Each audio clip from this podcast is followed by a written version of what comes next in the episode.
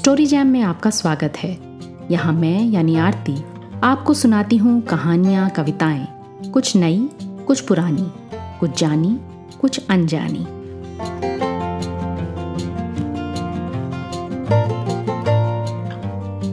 चौबीस अक्टूबर को मेरे सबसे पसंदीदा लेखकों में से एक इसमत चुगताई की पुण्यतिथि है। इसमत की निडर कलम वो कह गई, जो उनके ज़माने में तो क्या आज के दौर में भी कहने से लेखक झिझकते हैं। प्रोग्रेसिव राइटिंग और ख़ासकर फेमिनिस्ट राइटिंग की एक बुलंद, गूंजती आवाज़, जिसे कई बार दबाया गया। कभी उनकी किताबें बैन हुई, कभी उन पर मुकदमे चले। मुझे उनके लेखन में जो बात सबसे दिलचस्प लगती है वो ये कि कैसे उनकी कहानियों में वो मर्दों की दुनिया, मर्दों के बनाए नियमों, मर्दों की ही भाषा को इस्तेमाल करते हुए, उसे अप्रोप्रिएट करते हुए एक औरत की कहानी लिख डालती हैं, जिसमें समाज का सारा दोगलापन, सारी रूढ़िवादिता उघड़ के सामने आ जाती है। आज इसमत आपा को वैसे ही याद करते हैं, जैसे वो शायद पसंद करेंगी। उनकी एक हास्य और संवेदनशीलता से भरी तीखी सी कहानी के साथ। घरवाली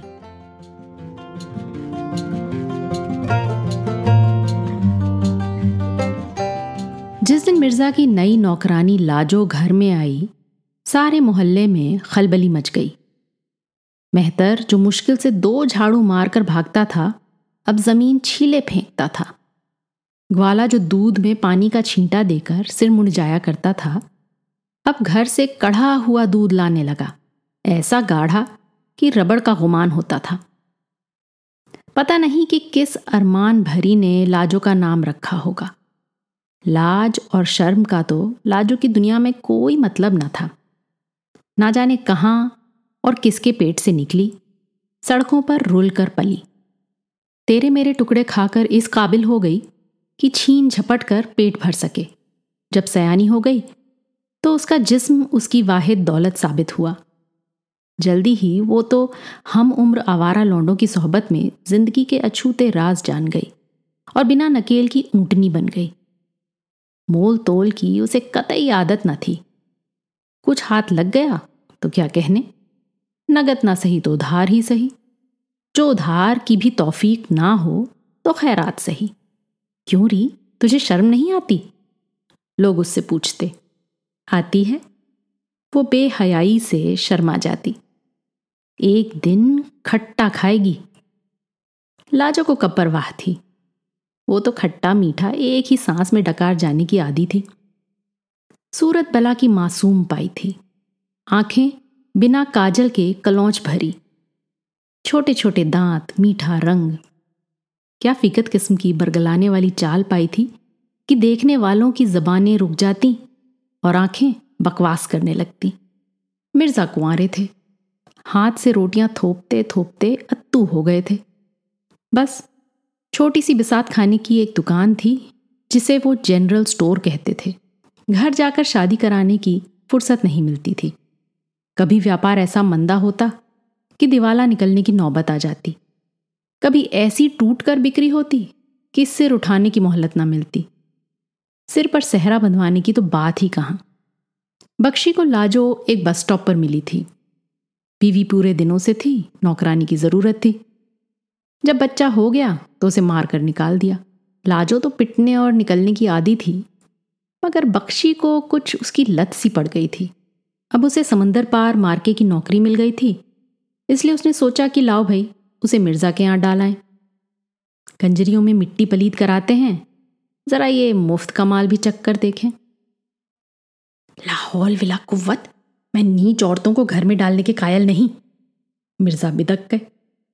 अरे मिर्ज़ा, हटाइए भी। सारा कामकाज करेगी। बख्शी ने समझाया। अरे नहीं भाई, ये लानत कहाँ मेरे सिर मड़े जाते हो? अपने साथ क्यों नहीं ले जाते? मेरा अकेले का टिकट आया है, सारे कुनबे का नहीं। इतने में लाजो बावर्ची खाने पर धावा बोल चुकी थी। लहंगे को लंगोट की तरह कसे हुए, लंबा बाँस जिसके सिर पर झाड़ू बंधी थी, लिए सारे घर में घुमाती फिर रही थी। बख्शी ने जब उसे मिर्ज़ा के फैसले की खबर दी तो उसने बिल्कुल नोटिस नहीं लिया। उसने पतीलियाँ मचान पर जमाने को कहा और खुद नल पर पानी लेने चली गई। अगर तू कहे तो वापस घर पहुँचा दूँ? चल दूर हो। तू मेरा खसम है, जो मैं के छोड़ आएगा। जा अपना रास्ता ले, हम यहाँ से निपट लेंगे। पक्षी ने मोटी मोटी गालियाँ दी कि हरामजादी अकड़ती काहे पे है? लाजो ने उससे भी तगड़ी गालियाँ दी कि बख्शी जैसे लफंगे को भी पसीने छूट गए। बख्शी के जाने के बाद मिर्ज़ा की ऐसी सिट्टी गुम हुई कि वो एकदम भाग लिए मस्जिद में और बैठे सोचते रहे कि बेकार का खर्चा बढ़ेगा, चोरी अलग करेगी। क्या बला सिर पर आ पड़ी। मगरिब की नमाज़ के बाद घर लौटे तो दम भर कर रह गए। जैसे बी अम्मा मरहूम वापस तशरीफ़ ले आई हूँ। घर चंदन हो रहा था। पानी पीने का कोरा मटका जिस पर मंजा हुआ कटोरा झिलमिला रहा था। लालटेन साफ़ जगमगाती। मियाँ, खाना उतार दूँ? लाजो ने घाट घाट का पानी पिया था। खाना? तैयार है। गरम गरम रोटी डाल देती हूँ। अभी आप बैठिए। बिना जवाब सुने वो रसोई घर में चली गई। आलू पालक की तरकारी धुली मूंग की दाल, जीरा और प्याज से बघारी हुई। बस अम्मा जी के हाथ की खाई थी। गले में निवाला अटकने लगा। पैसे कहाँ से लाई? उन्होंने पूछा। बनिए से सामान उधार ले आई। मैं तुम्हारी वापसी का किराया दे दूँगा। वापसी? हाँ मेरी हैसियत नहीं। कौन मांगे है, तनख्वाह? मगर ज़्यादा मिर्च तो नहीं। लाजो ने फुलका रकाबी में डालते हुए पूछा। वो या बात खत्म। जी चाहा कि कह दें, नेक बखत सिर से पैर तक मिर्चें ही मिर्चें लगी हुई हैं। मगर मगर लाजो छपा छप ताज़ा फुलके लाने में लगी हुई थी। जैसे रसोई में कोई बैठा पका पका कर दे रहा हो। खैर, सुबह देखा जाएगा। मिर्ज़ा सोचकर अपने कमरे में चले गए। उम्र में पहली बार एक औरत घर में सो रही थी। न जाने कैसा लग रहा था। थके हुए थे, सो गए। ना मियाँ, मैं न जाने की। उन्होंने जब सुबह को उसके घर जाने की बात छेड़ी तो लाजो ने अल्टीमेटम दिया। क्या मेरे हाथ का खाना पसंद नहीं आया? ये बात नहीं है। वो तो सब ठीक है, मगर तो फिर कौन सजा हुई? लाजो ने कहा। पहली ही नज़र में लाजो दिल दे बैठी थी। मिर्ज़ा को नहीं, घर को। बगैर मालकिन का घर अपना ही हुआ ना। घर मर्द का थोड़ी होता है, वो तो मेहमान होता है। बख्शी मुआ तो कीड़ों भरा कबाब था। अलग कोठा करके रखा था और कोठा भी कम वक्त नंदी कुमार की भैंस का। भैंस तो कभी की खुदा को प्यारी हो चुकी थी, मगर ऐसी बू छोड़ गई थी कि लाजो की रग रग में रच गई थी। ऊपर से नखरे करता था सो अलग। यहाँ घर की रानी तो वही थी। मिर्ज़ा निरे भोंदू थे। ये लाजो ने देखते ही ताड़ लिया था। वाकई मेहमानों की तरह आते, चुपचाप जो आगे रख देती, खा लेते, वो पैसे दे जाते और दो चार बार हिसाब पूछा, फिर इत्मीनान हो गया कि लूटती नहीं। वो सुबह को जाते और शाम को आते। लाजो दिन भर घर में संवरती, आँगन में नहाती, कभी जी चाहता तो पड़ोस के रामू की दादी के पास जाकर बैठती। रामू मिर्ज़ा के स्टोर में काम करता था। लाजो पर फ़ौरन नर्म हो गया। तेरह चौदह बरस का होगा। मुँह पर ढेरों मुहा से बुरी सोहबत में मिट्टी हो गया था। उसी ने बताया कि मिर्ज़ा अक्सर कंजरी के यहाँ जाते हैं। लाजो को बहुत बुरा लगा। बेकार का खर्चा। डाकिने होती हैं कंजरियाँ। आखिर वो खुद किस मर्ज की दवा है? उसने सोचा। आज तक जहाँ रही सभी खिदमत खुश असलूबी से संभाली। लाजो को आए हफ़्ता गुजर गया था, लेकिन ऐसी बेकदरी उसकी कहीं नहीं हुई। मर्द व औरत के रिश्ते को उसने हमेशा फराख दिली से देखा। प्यार ही उसके लिए सबसे हसीन तजुर्बा था। कुछ उम्र से उसे इस प्यार से दिलचस्पी पैदा हो गई थी। ना माँ मिली, ना दादी नानी जो ऊंच नीच समझाती। इस मामले में लाजो बिल्कुल पड़ोस की बिल्ली थी, जो बिल्लों की मेहरबानी को अपना हक समझती थी। इधर उधर से बहुत पैगामात उसे मिल रहे थे। मगर वो मिर्ज़ा की नौकरानी थी, नहीं गई। उनको टाल दिया कि लोग हंसेंगे मिर्ज़ा पर। मिर्ज़ा ऊपर से बर्फ़ का तूदा बने बैठे थे, मगर अंदर बेचारों के ज्वालामुखी दहक रहा था। जानबूझकर वो घर से कटे कटे से रहते। अजीब दिल का आलम था। कुछ मोहल्ले के मंचलों की भी उनकी दहशत में हाथ था। जिधर देखा लाजो के चर्चे, आज उसने दूध वाले का मुँह खसोटा। कल पनवाड़ी के थोबड़े पर गोबर उठाकर दे मारा। जिधर भी जाती, लोग हथेली पर दिल लेकर दौड़े पड़ते थे। स्कूल के मास्टर जी गली में मिल जाते तो उसे शिक्षा देने पर उतारू हो जाते। मस्जिद से निकलते हुए मुल्ला जी भी उसके कड़ों की आवाज़ सुनकर बलाओं को भगाने लगते, आयतल कुर्सी पढ़ने लगते। मिर्ज़ा कुछ चिड़े हुए से घर में घुसे। लाजो उसी दम नहा कर आई थी। गीले बाल कंधों पर पड़े थे। चूल्हा फूंकने की वजह से गाल तमतमा रहे थे। आँखें छलक रही थीं। मिर्ज़ा को बेवक्त आता देखकर उसने दांत निकोस दिए। मिर्ज़ा बड़बड़ा कर गिरने से बचे। उन्होंने सिर झुकाकर रोटी खाई। फिर जाकर मस्जिद में बैठ गए। मगर दिल घर में पड़ा था।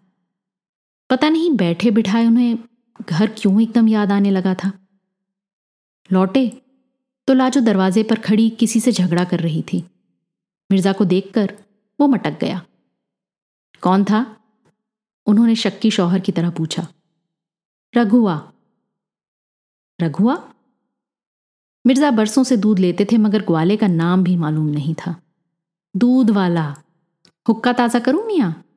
लाजो ने बात टाली। नहीं, क्या कहता था? पूछता था, कितना दूध लाऊं? फिर तुमने क्या कहा? मैंने कहा मेरी अर्थी उठे, जितना रोज लाता है। फिर फिर मैंने कहा, अपनी अम्मा भैंसा को दूध पिला। उल्लू का पट्ठा, रघुआ, बंद कर दूध। हम स्टोर से वापसी में ले आया करेंगे। रात को खाना खाने के बाद, मिर्ज़ा ने बड़े ठस्से के साथ कलफदार कुर्ता पहना। इतर की फुरेरी कान में अटकाई और छड़ी संभाल कर खखारते हुए चल दिए। लाजो जल भुन कर कबाब हो गई। पतिव्रता की तरह गुमसुम देखती रही और मन ही मन में उस कंजरी को कोसती रही। वो मिर्ज़ा को पसंद नहीं? ऐसा तो कभी नहीं हुआ। कंजरी अपने दूसरे ग्राहक को निपटा रही थी कि मिर्ज़ा बिगड़कर लाला की दुकान पर जा बैठे। महँगाई और सियासी उलट फेर पर जी जलाकर वापस झुंझलाते हुए लौटे तो ग्यारह बज चुके थे। पानी की सुराही सिरहाने रखी हुई थी मगर ध्यान न गया। बावर्ची खाने वाले दर्रे में एक मटका रखा था। गटगटाकर ठंडा पानी पिया, मगर जी की आग और भड़क उठी। लाजो की चिकनी सुनहरी टांग दरवाजे की आड़ से झाँक रही थी। बेढंगी सी करवट पर उसके कड़े खनखनाए। टांग और पसर गई। मिर्ज़ा ने एक गिलास और चढ़ाया। वो लाहौल का पाठ करते हुए पलंग पर गिर पड़े। करवटें ले ले कर जिस्म छिल गया। पानी पी पी कर पेट नकारा हो गया। दरवाजे के पीछे से टांग कुछ और भी अड़ंगे लगाने लगी। अनजाना खौफ गला दबोचने लगा। बड़ा ऊधम मचाएगी नामुराद, मगर शैतान ने पीछे से ढकेलना शुरू किया। अपने पलंग से एक दर्रे तक अजाने कितने मील के चक्कर काट चुके थे। अब उनमें दम नहीं था। एक भोला भाला सा ख्याल उनके दिल में सिर उठाने लगा कि अगर लाजो की टांग इतनी खुली ना रहे तो उन्हें उतनी प्यास ना लगे। ख्याल ने जैसे ही फन उठाया, उनकी हिम्मत बढ़ गई। नामुराद जाग गई तो न जाने क्या समझेगी। मगर अपने बचाव की खातिर खतरा तो मोल लेना ही पड़ता है। जूते पट्टी तले छोड़े और दबे पाँव वो सांस रोके आगे बढ़े। चुटकी से लहंगे की गोट पकड़कर खींच दी। दूसरे लम्हे उन्हें पछतावा भी होने लगा कि शायद गरीब को गर्मी लग रही हो। थोड़ी देर बगैर फैसला कुन अंदाज में खड़े कांपते रहे। फिर दिल पर पत्थर रखकर वापस मुड़े। अभी उनके ठिठकते कदम चौखट तक न पहुँचे थे कि कयामत टूट पड़ी। एक करवट लगाकर लाजो ने जो उन्हें जा लिया, मिर्ज़ा की घिग्गी बंद गई। मिर्ज़ा के साथ ज़िंदगी में ऐसी बेजा कभी ना हुई थी। वो हाय हाय करते रहे और लाजो ने उनकी लाज लूट ली। सुबह को मिर्ज़ा लाजो से ऐसे शर्मा रहे थे जैसे नई ब्याही दुल्हन। लाजो सीना ज़ोर फतेह की तरह गुनगुना रही थी और पराठों में घी की तहें जमा रही थी। उसकी आँखों में रात की बात का कोई अक्स न था। वैसे ही रोज़ाना की तरह दहलीज पर बैठी मक्खियाँ उड़ाती रही। मिर्ज़ा डर रहे थे कि अब वो उंगली पकड़ पहुँचा पकड़ेगी। दोपहर को जब वो उनके लिए खाना लेकर दुकान पर पहुँची तो उसकी चाल में अजीब सा ठुमका था। लाजो को देखकर लोग खाम खां भी चीज़ों का भाव पूछने आ जाया करते थे। मारे बांधे कुछ खरीदना भी पड़ जाता था। बगैर कहे लाजो फ़ौरन सामान नाप तोल कर देने लगती। हर चीज़ के साथ ढेरों मुस्कुराहटें और नखरे भी बाँध देती। इतनी सी देर में वो इतनी बिक्री कर जाती कि मिर्ज़ा से सुबह से शाम तक ना हो पाती। आज उन्हें ये बात नागवार गुजर रही थी। मगर अब तो जो मिर्ज़ा के, सो राजा के नहीं। क्या बूटी चढ़ गई थी और रंग निकल आया? लोग वजह जानते थे और मरते थे। मिर्ज़ा की भी दिन ब दिन बौखलाहट बढ़ी जा रही थी। जितनी वो उनकी खिदमत गुजारी करती गई, वे उतने ही उसके दीवाने होते गए। उनके दिल में दुनिया का खौफ बढ़ता गया। उन्हें लाजों की बेतकल्लुफियों का मदहोशकुन तजुर्बा था। परले दर्जे की बेहया थी। खाना लाती तो बाज़ार में भूचाल आ जाता। किसी की चुटकी बजती, किसी को ठेंगा दिखाती, कूल्हे मटकाती, गालियाँ झाड़ती हुई आती तो मिर्ज़ा का खून खोलने लगता। वो कहते, तुम खाना लेकर ना आया करो। काहे को? लाजू का मुँह उतर जाता। सारे दिन अकेली बैठी बोरा जाती थी। बाज़ार में जरा रंग जमता था, हँसी दिल लगी चलती थी। जब कभी वो खाना लेकर ना आती तो मिर्ज़ा के दिल में तरह तरह के शुभे उठने लगते।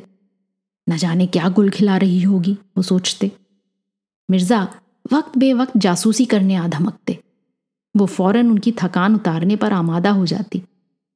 एक दिन जो वो एकदम घर पहुँचे तो देखा, लाजो रद्दी कागज़ वाले को बेनुक्त सुना रही है और रद्दी वाला दांत निको से शरबत के से खूंट कुटक रहा है। मिर्ज़ा को देखा तो भागा। मिर्ज़ा ने उसी दम लपक कर गर्दन नापी और कस कस के दो झापड़ लगाए। दी एक लात। क्या किस्सा था? मिर्ज़ा के नथुने फूले। मौत पड़ा दस आने शेर के दे रहा था। मैंने कहा, अपनी माँ को जाकर दे। रद्दी का खुला भाव आठ शेर का था। तुमसे किसने कहा रद्दी बेचने को? बस, उस दिन तो उनके जलाल की इंतहा न रही जब उन्होंने लाजो को गली के लौंडों के साथ कबड्डी खेलते देखा। उसका लहंगा हवा में कुलाचे मार रहा था। बच्चे तो कबड्डी खेल रहे थे और बच्चों के बाप लहंगे की फैयाजी के लुत्फ उठा रहे थे। ये सब बारी बारी से उसे कोठा दिलाने की पेशकश कर चुके थे, जो लाजो ने ठुकरा दी थी।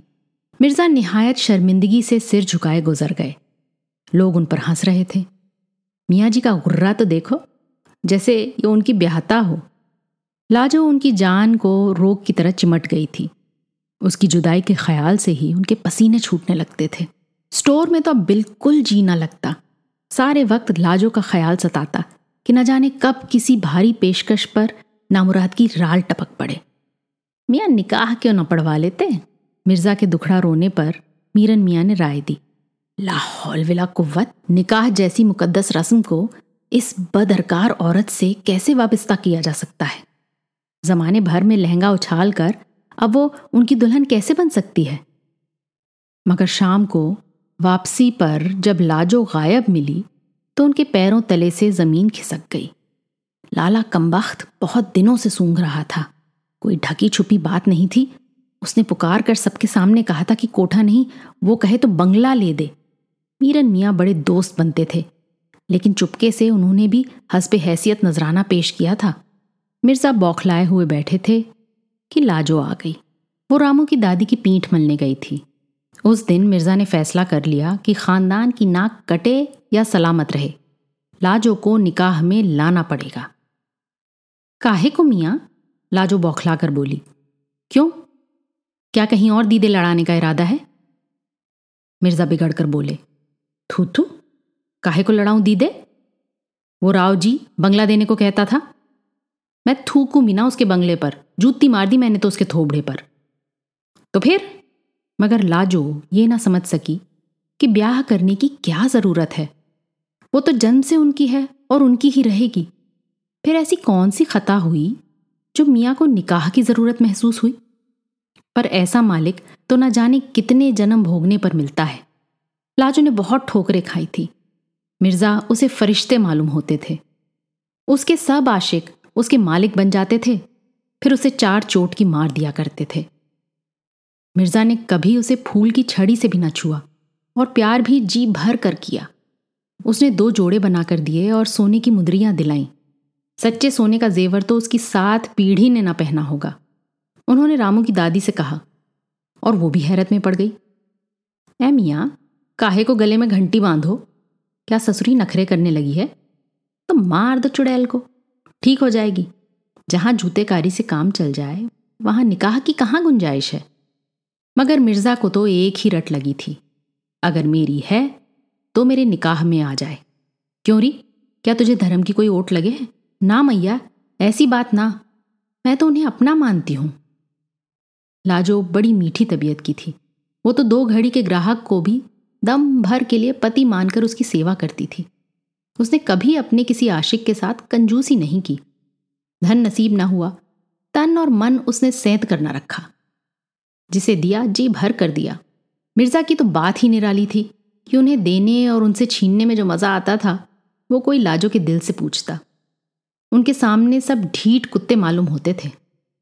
वो अपनी हकीकत जानती थी। शादी ब्याह तो कुंवारियों के होते हैं, और वो अपने होश में कभी कुंवारी थी ही नहीं। वो किसी की दुल्हन बनने के लायक नहीं। वो बहुत हाथ पाँव जोड़कर गिड़गिड़ाई, मगर मिर्ज़ा पर निकाह का भूत सवार था। नेक साइड देखकर एक दिन ईशा की नमाज़ के बाद निकाह हो ही गया। बस। तमाम मोहल्ले टोले में ऊधम मच गया। लौंडियाँ बालियाँ ढोलक लेकर सुहाग गाने लग गईं। कोई दुल्हन वाली बन गई, कोई दूल्हे वाली।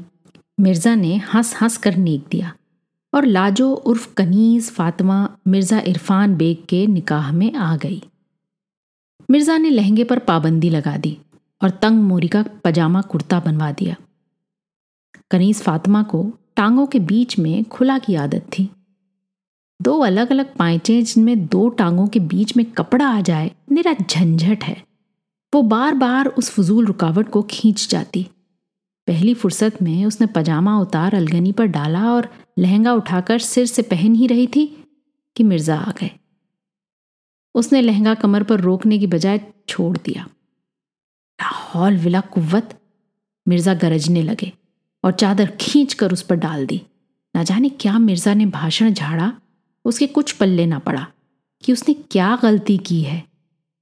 उसकी इस हरकत पर तो मिर्ज़ा की जान जाया करती थी।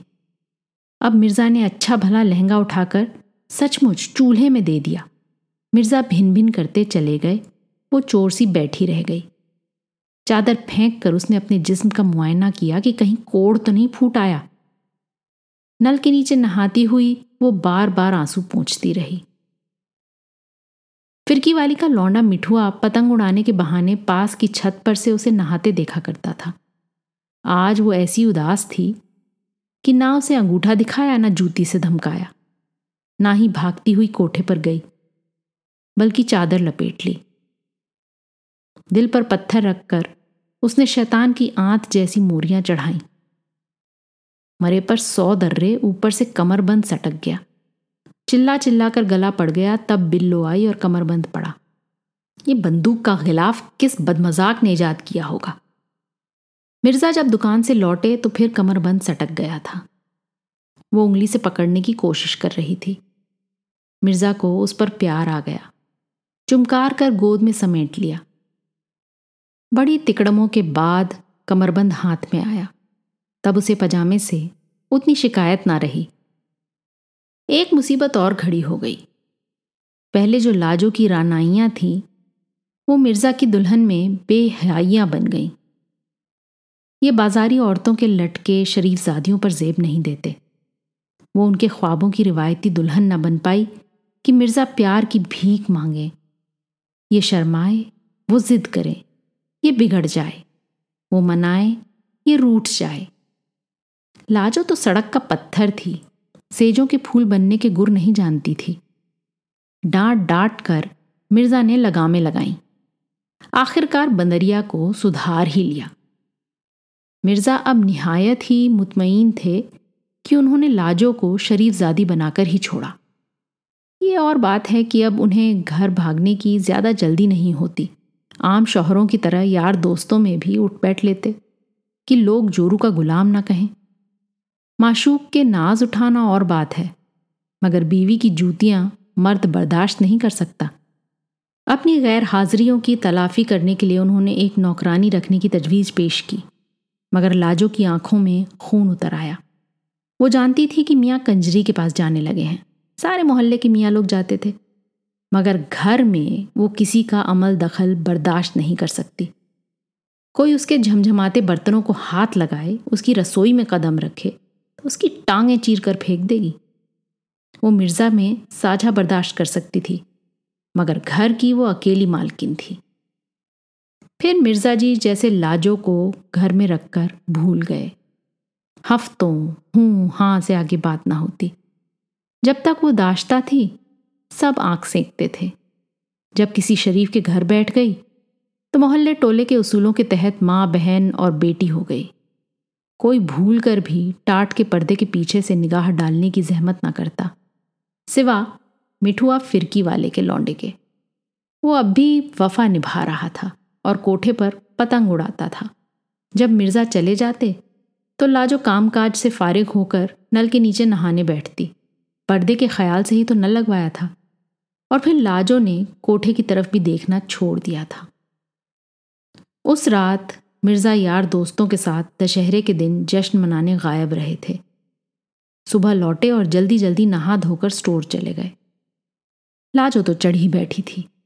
बस तभी उसकी कोठे की तरफ़ चली गई और शायद मिठुआ की नज़र में भाले लगे हुए थे। बस उसके गीले जिस्म में घुस गए। लौंडे की बहुत दिन बाद उस दिन पतंग कट गई।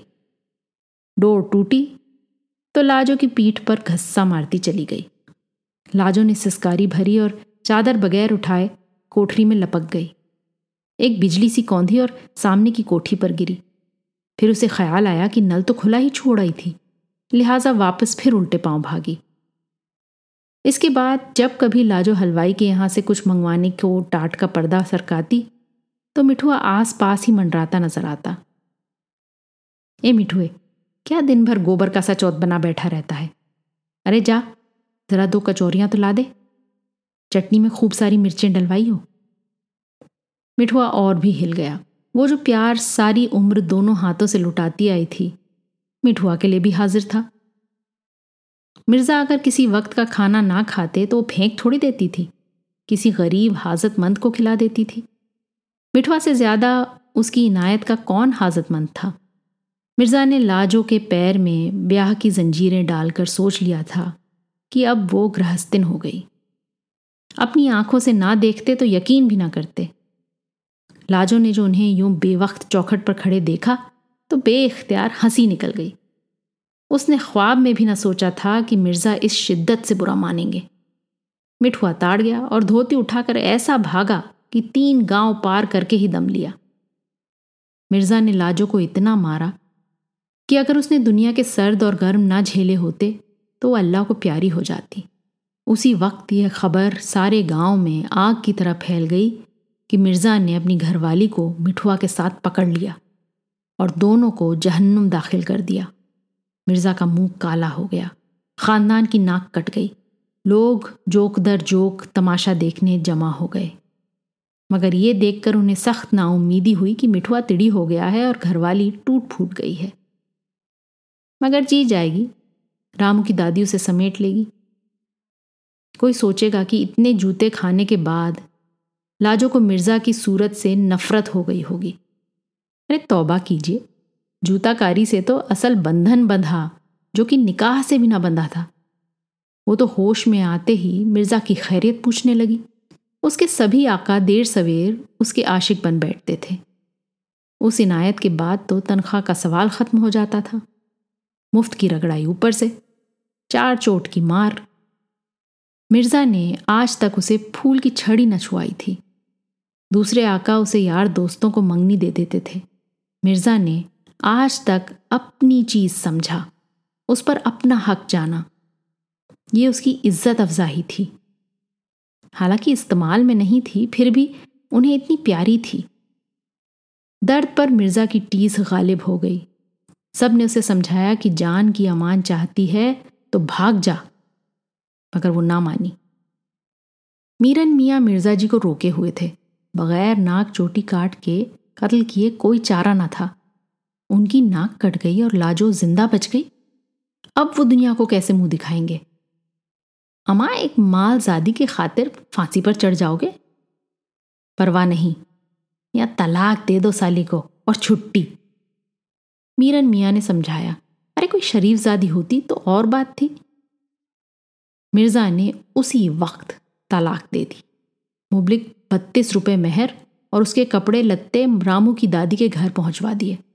लाजो को जो तालाक की खबर पहुँची तो जान में जान आ गई। जैसे सिर से बोझ उतर गया। निकाह तो उसे रास ही नहीं आया था। ये सब इसी मारे हुआ। चलो, पाप कटा। मियाँ तो नाराज़ नहीं उसने रामू की दादी से पूछा, तेरी सूरत ना देखना चाहे, कहीं निकल जाए यहाँ से मुँह काला करके। दादी ने कहा, मिर्ज़ा की तलाक की खबर मोहल्ले में सरपट दौड़ गई। तुरंत लाला ने पैगाम भिजवाया, बंगला तैयार है, उसमें अपनी अम्मा को बिठा दे, लाजो ने कहलवा दिया। मुबलिक बत्तीस रुपए में से दस उसने बोर्डिंग और लॉजिंग के रामू की दादी को दिए। तंग पजामे शकूरा की बहू के हाथ औने पौने दाम बेच दिए। पंद्रह दिन में लोट पोट कर खड़ी हो गई। कमबख्त की जैसे धूल झड़ गई। जूते खाकर और निखर आई। कमर में सौ सौ बल पड़ने लगे। पान का बीड़ा लेने या सेब कचौरी लेने हलवाई की दुकान पर निकल जाती तो गली की चहल पहल बढ़ जाती। मिर्ज़ा के दिल पर आरे चलते। एक दिन पनवाड़ी से खड़ी इलायची के दानों पर झगड़ रही थी। वो मज़े ले रहा था। मिर्ज़ा कटे कटे नज़र बचाकर निकल गए। अमा तुम्हें तो हो गया है खपत अब तुम्हारी बला से। वो कुछ भी करती फिरे। तुमने तो तलाक दे दी। तुम्हारा अब उससे क्या रिश्ता? मीरन मियाँ ने समझाया। वो मेरी बीवी थी। मैं कैसे बर्दाश्त कर सकता हूँ? मिर्ज़ा बिगड़ गए। तो क्या हुआ? अब तो नहीं बीवी। और सच पूछो तो वो तुम्हारी थी ही नहीं। और जो निकाह हुआ था कतई नाजायज। यानी कि हुआ ही नहीं बिरादर। ना जाने वो किसकी नाजायज औलाद होगी। नाजायज से निकाह हराम। मीरन मियाँ ने फतवा जड़ा। तो निकाह हुआ ही नहीं। कतई नहीं। बाद में मुल्ला जी ने साद कर दिया कि हरामी औलाद से निकाह जायज़ नहीं। तो गोया हमारी नाक भी नहीं कटी। मिर्ज़ा मुस्कुराए। चलो सिर से बोझ हट गया। बिल्कुल नहीं, मीरन मियाँ ने रोका। भाई मेरे, निकाह ही नहीं हुआ तो फिर तलाक कैसे हो सकता है? मुबलिक बत्तीस रुपए मेहर के मुफ़्त में ही गए? मिर्ज़ा को अफसोस होने लगा। फ़ौरन ये खबर सारे मोहल्ले में छलांगे मारने लगी कि मिर्ज़ा का उनकी घरवाली से निकाह ही नहीं हुआ, ना तलाक हुआ। मुबलिक बत्तीस रुपए बेशक डूब गए। लाजो ने जब ये खुशखबरी सुनी तो नाच उठी। सीने पर से बोझ फिसल गया कि निकाह और तलाक एक डरावना ख्वाब था, जो ख़त्म हो गया और जान छूटी। सबसे ज़्यादा खुशी तो इस बात की थी कि मियाँ की नाक नहीं कटी। उसे मियाँ की इज़्ज़त जाने का बड़ा दुख होता। हरामी होना कैसा वक्त पर काम आया? खुदा न खास्ता, इस वक्त वह किसी की जायज़ औलाद होती तो छुट्टी हो जाती। रामू की दादी के घर में उसका दम घुट रहा था। ज़िंदगी में कभी यूँ घर की मालकिन बन के बैठने का मौका नहीं मिला था। उसे घर की फ़िक्र लगी हुई थी। चोरी चकारी के डर से मियाँ ने इतने दिन से झाड़ू भी नहीं दिलवाई थी। कूड़े के अंबार लग रहे होंगे। वो स्टोर जा रहे थे। लाजो ने रास्ता रोक लिया। फिर मियाँ, कल से काम पर आ जाऊँ? वो इठलाई। लाहौल विला कुव्वत। मिर्ज़ा सिर न्योड़ाए लंबे लंबे डग मारते निकल गए। दिल में सोचा कोई नौकरानी तो रखनी ही होगी। ये बदसात ही सही। बात साफ़ हो गई। लाजो ने कल वल का इंतज़ार नहीं किया। छतों छत घर में कूद गई। लहंगे का लंगोट किया और जुट गई। शाम को मिर्ज़ा लौटे तो ऐसा लगा कि मरहुमा भी अम्मा आ गई हों। घर साफ़, चंदन व लोबान की भीनी भीनी खुशबू, कोरे मटके पर झिलमिलाता मज़ा हुआ कटोरा। जी भर आया। चुपचाप भुना हुआ सालन और रोटी खाते रहे। लाजो अपनी हैसियत के मुताबिक दहलीज पर बैठी पंखा करती रही। रात को दो टाट के पर्दे मिलाकर जब बावर्ची खाने में लेटी तो मिर्ज़ा पर फिर शिद्दत की प्यास का दौरा पड़ा। जी मारे लेटे उसके कड़ों की झनकार सुनते रहे, करवटें बदलते रहे। जी कह रहा था कि बड़ी बेकदरी की थी उन्होंने उसकी। लाहौल विला कुत यकायक वो भन्नाए हुए उठे और टाट पर से घरवाली को समेट लिया।